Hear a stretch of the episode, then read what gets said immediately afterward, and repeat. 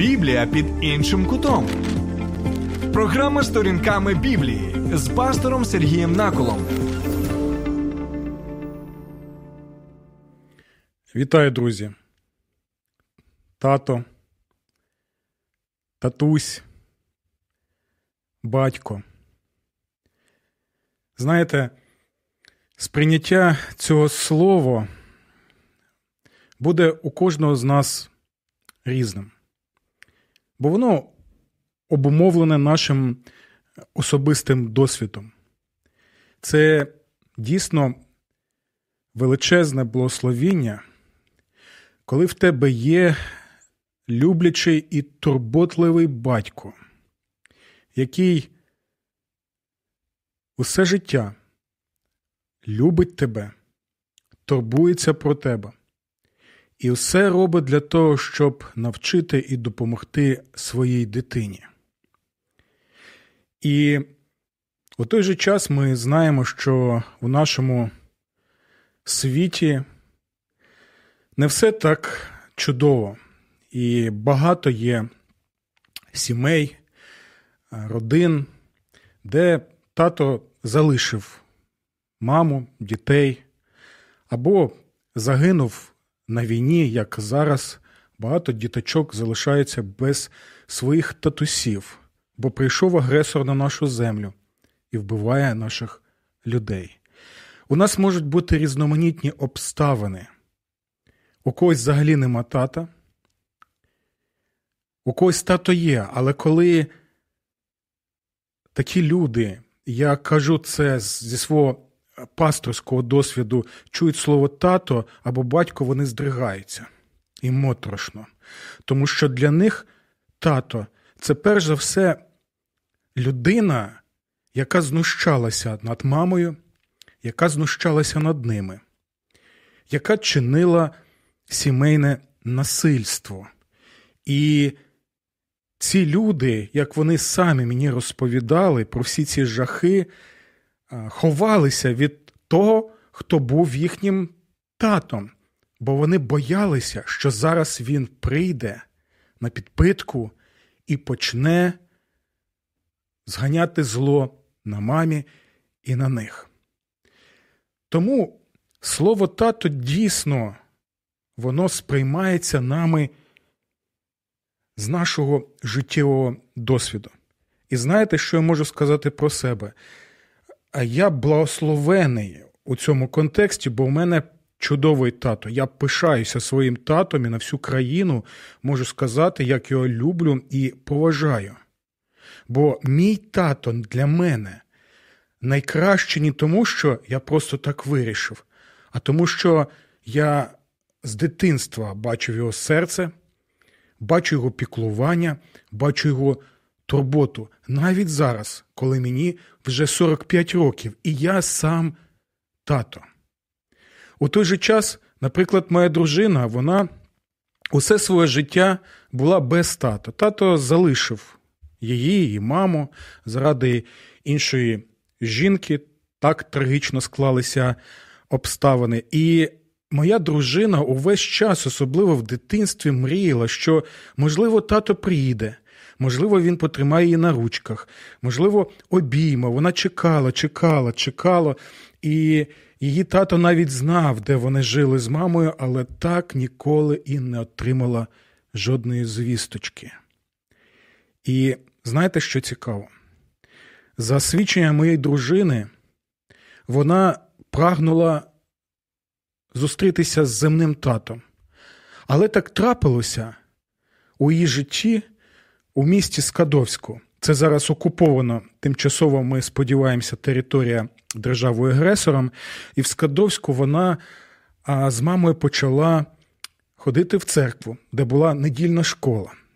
І ось там моя дружина зрозуміла одну важливу річ. Можливо, вона ніколи не побачить свого земного тата, але її знайшов Бог, який став для них і для неї особисто турботливим і люблячим татом.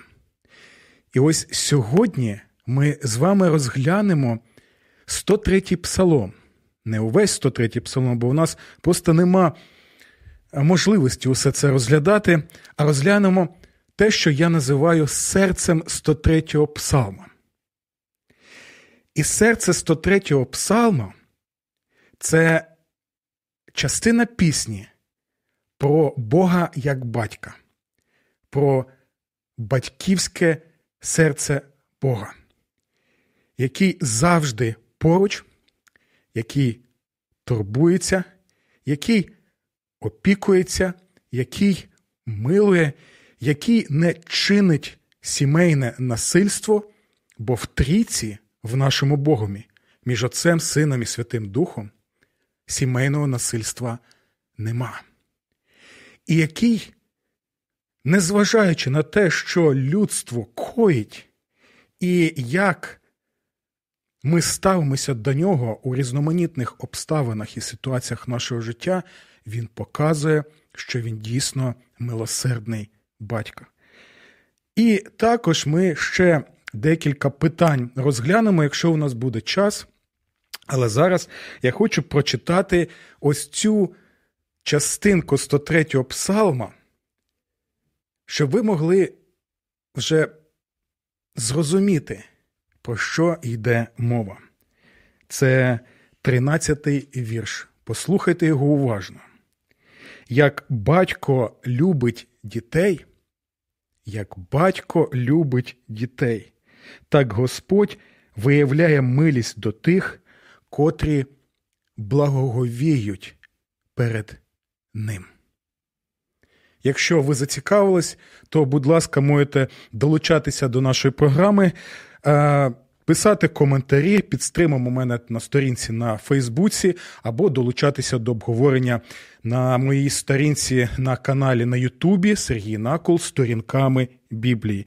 І я бачу, що у нас є вже один коментар. Марія Щербань пише «Амінь». Ну, так, дійсно, я з вами цілковито згодний. І, будь ласка, ви можете написати про свій життєвий досвід, як у вас склалися обставини з вашими батьками, так? Бо я можу сказати, що не лише пишаюся татом, а пишаюся і своєю дорогоцінною матусею. І дякую Богові за таке дійсно благословення, коли в тебе є люблячі і турботливі батьки. Це благословення, але ще більше благословення, коли в тебе Бог, який є твоїм небесним батьком. Якщо ви готові, тоді буквально декілька секунд і долучаємося до обговорення.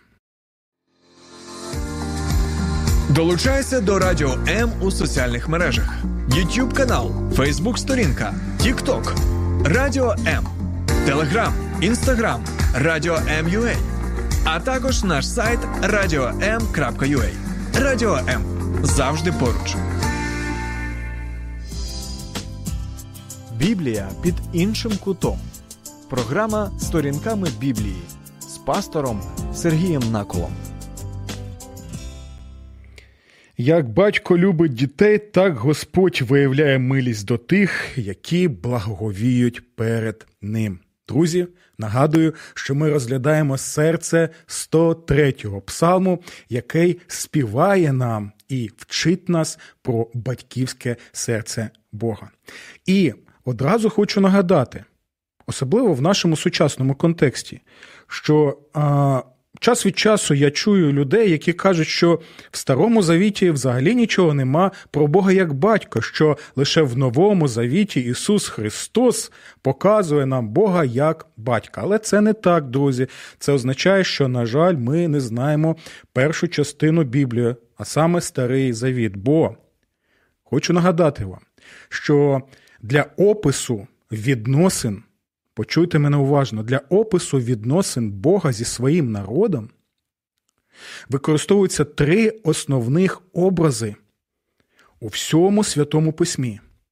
Це життєві образи, це важливі образи і це зрозумілі образи. Звичайно, є і інші образи, і багато їх, але це три основних, і ви повинні про них пам'ятати. Перший образ – це саме образ Бога як батька, а народа як сина. І ми це побачимо. Другий образ – це образ чоловіка вірного і дружини він зустрічається як в Старому Завіті, так і в Новому Завіті. І третій образ – це образ царя і вірного царя і народа як слуги. І всі ці речі ви можете побачити і в служінні Господа Ісуса Христа. Чому? Ви пам'ятаєте його притчу про батька і сина, який полишив свого батька. Так? Оце є також, і сам Господь Ісус використовує цей образ. Також ми можемо побачити, що Господь Ісус, Він описується як хто? Як чоловік своєї дружини церкви, свого народу. Церква – це його наречена або його дружина. І також ми можемо побачити, як Господа Ісуса Христа описує Новий Завіт, покладаючись на Старий, як кого? Як цара, а його народ як вірних слуг. Або самого Господа Ісуса Христа ми можемо бачити як вірного слугу, який служить своєму небесному батькові, як вірному цареві. Це просто такі маленькі нагадування. І дивіться, в найважливішій книзі П'ятикнижжя, це книга Второзаконня, ми можемо побачити в чудовій пісні, це тридцять другий розділ, це чудова пісня Мойсея. Прочитайте її, будь ласка, якщо у вас буде час, щоб краще це зрозуміти. І дивіться, Мойсей звертається до народу, який плювати хотів на Бога. Відвернувся від Бога, і Бог міг сказати: «Та навіщо ви мені такі потрібні? Я взагалі не хочу з вами нічого мати. Так, буду жити собі, як жив, і все». Але дивіться, що каже Мойсей. І чому настільки дорогоцінна ця звістка гарна про батьківське серце Бога, про яке і йде мова у сто третьому псалмі, псалмі Давидові. Дивіться, в шостому вірші ми читаємо: «Це так ви віддячуєте Господу, нікчемний і невірний народе. Хіба він не є твоїм отцем? Твоїм творцем, який породив тебе і зміцнив тебе». Почули? Мойсей вже тоді звертається до народу і каже: «Бог твій батько, милосердний батько, люблячий батько, турботливий батько, який хоче тобі благословення такі величезні дати, бо у нього є для тебе спадок неймовірний. А що ж ти робиш?»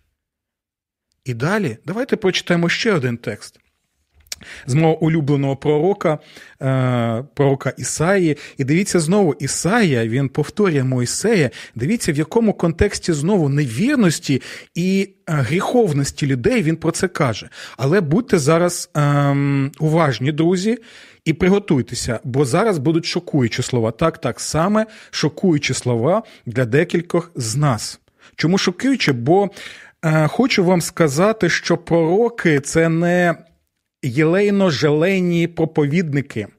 Вони використовують такі слова і вирази, які дійсно шокують. Та й вони навіть такі пророчі акції робили, які, до речі, Бог їм заповідував робити. Так, там голим бути, наприклад, або там ще різноманітні речі, ми про це ще будемо говорити. І вони використовують такі приклади, які можуть шокувати сучасну людину, а в той час це обурювало людей, особливо чоловіків. Тому в цьому контексті давайте послухаємо саме про батьківське серце Бога. І що ж ем, каже пророк Ісая? До речі, тут у нас Інна Шалом, Інна Царук, Інна Царук пише: «Шалом, шалом, Інно, я знаю, що ви любите Старий Завіт, так, і тому дійсно прекрасно, що ви можете привітатися цим чудовим словом на івриті, яке означає не лише просто там вітаю, привіт і все. Воно означає і мир, воно означає гармонію, так, от широченний спектр різноманітних значень, і одне з яких також це і благословення. Так, благословення, те, що Бог є нашим небесним батьком. Тоді, добре, слухаємо, про що йде мова. шістдесят четвертий розділ. Ісая, пророк Божий, порокує: «Ми всі були як щось нечисте, і вся наша праведність, наче поплямована місячним одежа». Знаєте, це можна перекласти е, наступним чином.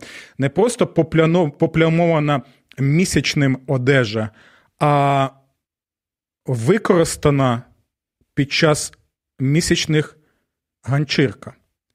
Щоб краще зрозуміти в сучасному нашому контексті, скажу так, пророк би зараз покров наступним чином. Уся наша праведність як використаний тампон під час місячних. Або так, уся наша праведність як використана прокладка під час місячних. Таким чином, Ісая прямо і чесно показує, що ми робимо і як ми виглядаємо в глазах Божих, коли, в очах Божих, вибачте, ще я вивчаю українську мову, коли ми відвертаємося від Бога, не слухаємо Його, коли ми чинимо гріх, коли ми невірні Богові, то Ісая чесно каже, друзі, дивіться, хто ми є у такому контексті, так, і це, це обурювало людей, бо за такі речі, особливо якщо ти звертаєшся до чоловіків в той час, то вони могли і покалічити тебе, вибити зуби, наприклад, або нирки відбити, там, печінку і так далі. Але Ісая, пророк Божий, чесно про це каже. Але в той же час, дивіться, він не лише просто там використовувати, знаєте, таку деструктивну критику і все, там, показав, які ви, нікчеми і все. Ні, а тепер дивіться, що він каже. Я зараз знову прочитаю. Ми всі були як щось нечисте, і вся наша праведність наче використаний під час місячних тампон. Всі ми зів'яли, наче листя, а наші пороки нас несуть, немов вітер. І немає жодного, хто прикликав би твоє ім'я, і хто піднявся би, щоб вхопитися за тебе. Ти заховав від нас своє обличчя і залишив нас животіти в наших гріхах. А далі слухайте, слухайте уважно цю гарну звістку. Це просто щось неймовірне. Але ж ти, Господи, наш Отець. Ти ж, Господи, наш Отець. Ми пам'ятаємо про це. Так, ми лише глина, а ти наш Творець-Отець, і усі ми твориво твоїх рук. Ви бачите, він дає надію, він показує саме батьківське милосердне серце Бога, про що йде мова і в сто третьому псалмі. Дивіться, бо саме про це йде мова перед цими словами у сто третьому псалмі. Дивіться. Співчутливий і милостивий Господь, довготерпеливий і сповнений доброти. Він посилається на слова пророка Мойсея. Не завжди він звинувачує нас, і не вічно він гнівається. Він не чинить нам відповідно з нашими гріхами, не відплачує нам за нашими провинами. Бо як високо над землею небо, настільки велика його любов до тих, котрі шанують його. Як далеко є схід від заходу, так віддалив він від нас наші беззаконня. І ось тут він знову каже, як батько любить дітей, так Господь виявляє милість до тих. Дивіться, там є умова. Не все так просто. Так, Бог батько і Мойсей про це каже, і Ісая про це каже, там і а, в Осії про ці речі і пророка є, просто у нас нема часу про все це розповідати. А, але є умова. Дивіться, яка. Як батько любить дітей, Господь виявляє милість до тих, котрі, у нас тут написано, бояться, краще перекласти, благоговіють, шанують його, слухають його, пишаються тим, кажуть, так, це мій тато. Я пишаюся своїм татом, я його синочок, я його донька. Я люблю свого тата і хочу слухати його і бути з ним. І де це ми чудово бачимо? В Новому Завіті. Звичайно, це та притча, яку вам я вже згадував, це притча про блудного сина. Так? І ми чудово знаємо, що цей син, він захотів жити сам, не захотів жити з татом, він відчував, що він самодостатній, він все сам може, так. І це він нагадує і мене, знаєте, в підлітковому віці, коли я вважав, що тато і матуся нічого не розуміють, а я вже такий розумний, все знаю в цьому житті, я вже ж такий дорослий. Але, знаєте, отак от протягом життя от у мене так склалося, що Господь показав, так е- тут розуміє життя не батьки, а ти не розумієш. І зараз я ціную ті речі, які мені казали і кажуть зараз мої, мої тато і мама. Так ось він що? Він каже, тато, віддай мені мою частину спадку, так? І тато міг сказати, ну ти просто я не знаю навіть, як відповісти на такі речі тобі, сину, так, як ти коїш зараз по відношенню до мене, ніякого шанобливого ставлення. Але дивіться, що робить тато. Тато віддає йому цей спадок. Так? Ця людина а, йде так від тата, і далі ми що читаємо? Син подався до далекого краю, там розтратив своє майно, живучи розпусно. Так? А як витривав усе, настав великий голод у тому краї, і він став бідувати. Пішов він та й пристав до одного з громадян тієї землі, а той послав його на свої поля пасти свиней. Тобто вже все. Нижче плинтуса впав у цьому житті. Далі вже нема куди, бо свині були нечисті тварини, свійські тварини. І він, він там знаходиться, він мешкає з ними. Це, це просто щось страшне. І бажав він насититися стручками, які їли свині, але ніхто йому не давав. Але опам'ятавшись, чуєте ці слова? І тепер згадуєте те, що каже а, пророк Давид, псалмоспівець Давид, що а, Господь є милостивим батьком, який а, любить і милує тих, хто що? Тих, хто благовіє перед ним, тих, хто звертаються до нього, як цей блудний син. І дивіться, що далі.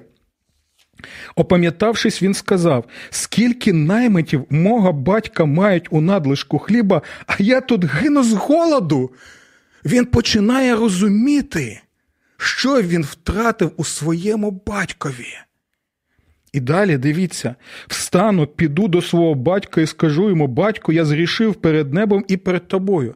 Оце і є справжнє значення покаяння, коли ти усвідомлюєш своє становище, коли ти усвідомлюєш те, що ти втратив а, у своєму житті, відвернувшись від Бога, від якого, від якого, від як, як від свого люблячого тата, турботливого тата, і ти розумієш, що ти накоїв, так? І дивіться далі. «Встану, піду до свого батька і скажу йому: батько, я згрішив перед небом і перед тобою». Це не просто так він сказав: а, повернуся до тата та й все. Ні, друзі. Людина починає розуміти, хто є батько, хто є він, яких він обставинах, що він втратив і що він може отримати. І далі слухаємо. «Я вже навіть не гідний зватися твоїм сином. Прийми ж мене як одного з твоїх наймитів, лише бути з тобою». Тож він, підійнявшись, пішов до свого батька. Коли він був ще далеко, батько побачив його і змилосердився, побігши. Ось що ми бачимо. Ми не лише бачимо усвідомлення з сином, що трапилося в його житті, його становище, але ми тепер бачимо, що означають ці слова сто третього псалму. «Як батько любить дітей, так Господь виявляє милість до тих, котрі благоговіють перед ним, повертаються до нього, розуміючи, хто цей батько». І знаєте, що це важливо? Ми бачимо, що батько змилосердився, батько побіг, кинувся йому на шину і поцілував свого сина. Це просто неймовірно, бо у ті часи, давні часи, поважна людина, пан, він не міг бігти, бо а, халат не дозволяв. Йому потрібно було підняти поле халата і бігти, а люди побачать тоді його ноги. Але це було неподобство. Але татові тепер наплювати на те, що про нього подумають люди. Він бачить сина, який до нього повертається. І ось в чому милосердя, ласка, любов цього тата, нашого небесного тата. Якщо ти повертаєшся до нього, це гарантія, сто відсотків гарантія, що він побіжить, він обійме тебе, він буде тебе цілувати, розумієте, це гарантія, яка зараз є. Якщо ви думаєте у цей час, що ні, Господь мене ніколи не простить, я стільки всього зробив у своєму житті, я великий грішник, я велика грішниця, ні, друзі, послухайте уважно, про що каже Давид в сто третьому псалмі, і про що ми читаємо у неймовірно життєві і прекрасні притчі Господа Ісуса Христа. Далі читаємо. «Батько кинувся йому на шию, поцілував його, а син сказав йому: батьку». Ви бачите, він називає його батько. Він не полишає надії. Він знає, що це і мій татусь. «Батько, я згрішив перед небом і перед тобою. Я вже не гідний зватися сином твоїм». Так? А далі. А батько сказав своїм рабам: негайно принесіть найкращий одяг, зодягніть його, дайте перстень йому на руку і взуття на ноги, приведіть відгодоване теля та заколіть, будемо їсти і веселитися. Бо цей син мій був мертвий і ожив, пропав і знайшовся. І почали веселитися.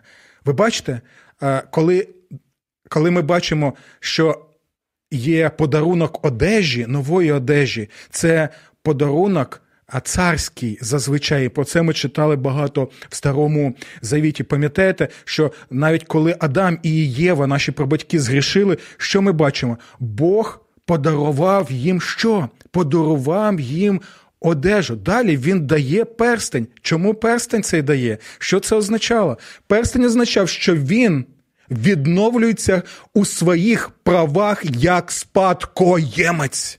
Це просто щось неймовірне. І далі він сказав: давайте зараз ми зробимо гарне святкування. Навіть, навіть що він сказав, що давайте телятко заколіть, щоб можна було і з'їсти. Бо в той час м'ясо – це був делікатес, його не їли щодня, так? І ми можемо всьому цьому побачити, що дійсно означає милосердне і любляче серце Бога як тата. Добре, друзі, дякую вам за увагу. У нас є трошечки ще часу. Я ще міг би багато розповідати про це. І псалом, до речі, цей неймовірний, разом з іншими псалмами, в, в там сто другий, там сто четвертий псалми, вони пов'язані між собою. І ці псалми, слухайте уважно, ці псалми, вони вчать нас наступного. В псалмах, як і в Біблії, ми багато читаємо про Божі благословіння, як Бог благословляє нас. Так, багато є про Божі прокляття, на тих, хто відвертається від Бога і плює на нього, так, але й набагато більше про Божі благословення. Але, що цікаво, псалми так вчать нас благословляти і Бога. Вони навчають, як благословляти Бога і у той же час, за що благословляти Бога. Тому я вам рекомендую прочитати увесь сто третій псалом, щоб ви могли побачити, як саме закликає Слово Боже нас, благо... нас благословляти Бога. Да? І бачимо наступне. За що благословляти? Що він не забуває усіх його благодійств. Що це за благодійство, ми далі читаємо. Благодійство в тому, що він прощає всі провини твої, зціляє всі твої хвороби. Він рятує твоє життя від могили, коронує тебе милосердям і щедротами. Він обдаровує добром твоє життя, так що відновлюється, як орла, молодість твоя. Пам'ятаєте, Ісая теж каже, що ті, хто покладаються на Господа, вони будуть як орли, так, і відновляться в своїй силі. Але ось одна ще річ, мене запитував декілька а, раз про це, стосовно ось цього тексту третього вірша, а, зціляє всі твої хвороби, так? І люди кажуть, ось Бог дає нам гарантію тут, що Бог зціляє всі твої хвороби. Просто покладайся на це і пам'ятай про це. Друзі, по-перше, ми повинні читати ці слова в контексті завжди і розуміти, про що йде мова. Третьому вірші ми читаємо наступне. Він прощає всі провини твої, зціляє всі твої хвороби. Нагадую, псалми – це поезія, але в цій поезії нема рими. Тому яким чином робилася ця поезія? Одна з таких речей поетичних – це паралелі. Тобто, коли є одна, а, як це сказати, одна строка, а далі йде інша строка, яка іншими словами, але є паралельним текстом. Тобто, а, пояснює і розповідає про те, про що йде мова у попередній строці. Добре? Тому дивіться. Він прощає всі провини твої. Що це означає? Зціляє всі твої хвороби. Ми повинні розуміти, особливо чудово можете побачити це і в псалмах, і особливо в пророка Ісаї, що а, грішна людина, вона в Біблії порівнюється з покаженим, наприклад. З людиною, якої є хвороба, і ця хвороба знищує цю людину. Ось пророк Ісаї у першому розділі, він каже, що куди вас бити ще? Ви з голови до п'ят покриті а, а, гнієм. Ви гниєте, ви, і ви як живий вже мертвець, ви а, з цією проказою, і вам потрібно зцілення. Тому... А, Що мається на увазі? Під гріхами поетично мається на увазі хвороби. Під прощенням гріхів мається на увазі зцілення від хвороб. Тому в цьому контексті мова йде саме про гарантію, яку Бог дає. Яка ця гарантія? Що Бог, Бог, якщо ти звернешся до нього, як звернувся блудний син, ти отримуєш цілковите прощення усіх твоїх гріхів, і твоя гріховна проказа буде видалена від тебе. Чи зцілює Господь? Звичайно. Звичайно, зцілює, багато є випадків таких, і ми знаємо про це. Але казати, що саме цей вірш, він є гарантією того, що він зцілить всі наші хвороби, вибачте, на жаль, якщо я чесний перед Божим Словом, ніяк не можу. Дякую за те, що ви запитували мене стосовно цього тексту. Я думаю, що це буде цікаво розглянути і нашим слухачам, і глядачам. Добре, але ще є одна особлива річ, на яку хотів би також звернути увагу, за що потрібно благословляти Бога. Послухайте уважно. Особливо в нашому контексті війни і соціальної несправедливості, з якою ми стикаємося у нашому житті, у нашому суспільстві. Шостий вірш. За що потрібно благословляти Господа? Бо Господь здійснює правосуддя на суді щодо всіх скривджених. Ви це почули? Господь стверджує правосуддя на судді щодо всіх скривджених. Ось за що теж потрібно благословляти Бога. Що цей Бог, він Духом Святим діє у всьому світі, коли стримує зло, коли карає зло через людей, коли знищує прояв зла через різноманітних людей. І це вже навіть у нашому житті ми можемо побачити прояви Божого суда локально чи частково, чи в долях конкретних там людей, диктаторів і так далі, там агресорів тощо. Один з найяскравіших прикладів – це той ж самий Гітлер, так, який, а, який знищив себе в сорок п'ятому році в бункері. Так, це дійсно був такий Божий суд над цією а, істотою. І дивіться, Господь здійснює правосуддя на суді щодо всіх скривджених. Це є гарантія Божа, саме Божа гарантія, що жодна справа несправедливості, яка сталася в цьому суді, не буде проігнорована Божим судом. Це означає, що яким би ти хитромудрим не був, як би ти не коїв лихо і зло в своєму житті, як би ти не думав, що у тебе жодної відповідальності не буде, і ти все зробив для того, щоб люди тобі нічого не зробили. Ох, послухайте уважно.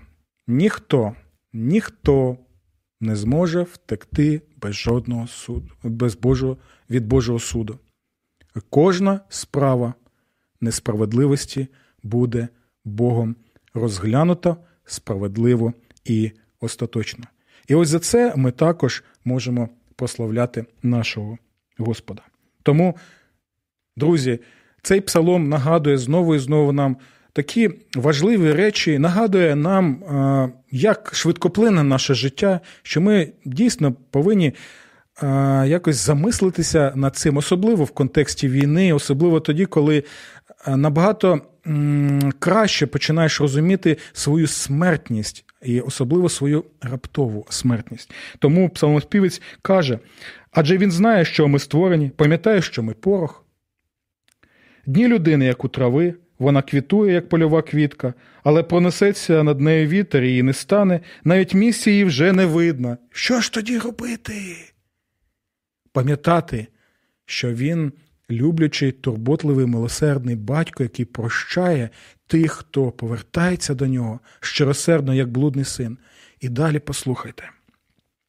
Господня милосердя незмінне.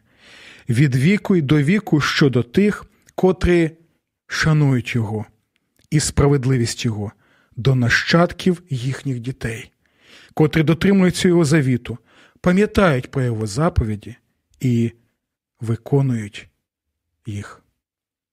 Усього вам доброго, Божих вам благословень і благословляйте Бога. До наступних зустрічей в програмі «Сторінками Біблії» на Радіо М. Сподобався ефір? Є запитання або заперечення? Пиши радіо ем крапка ю а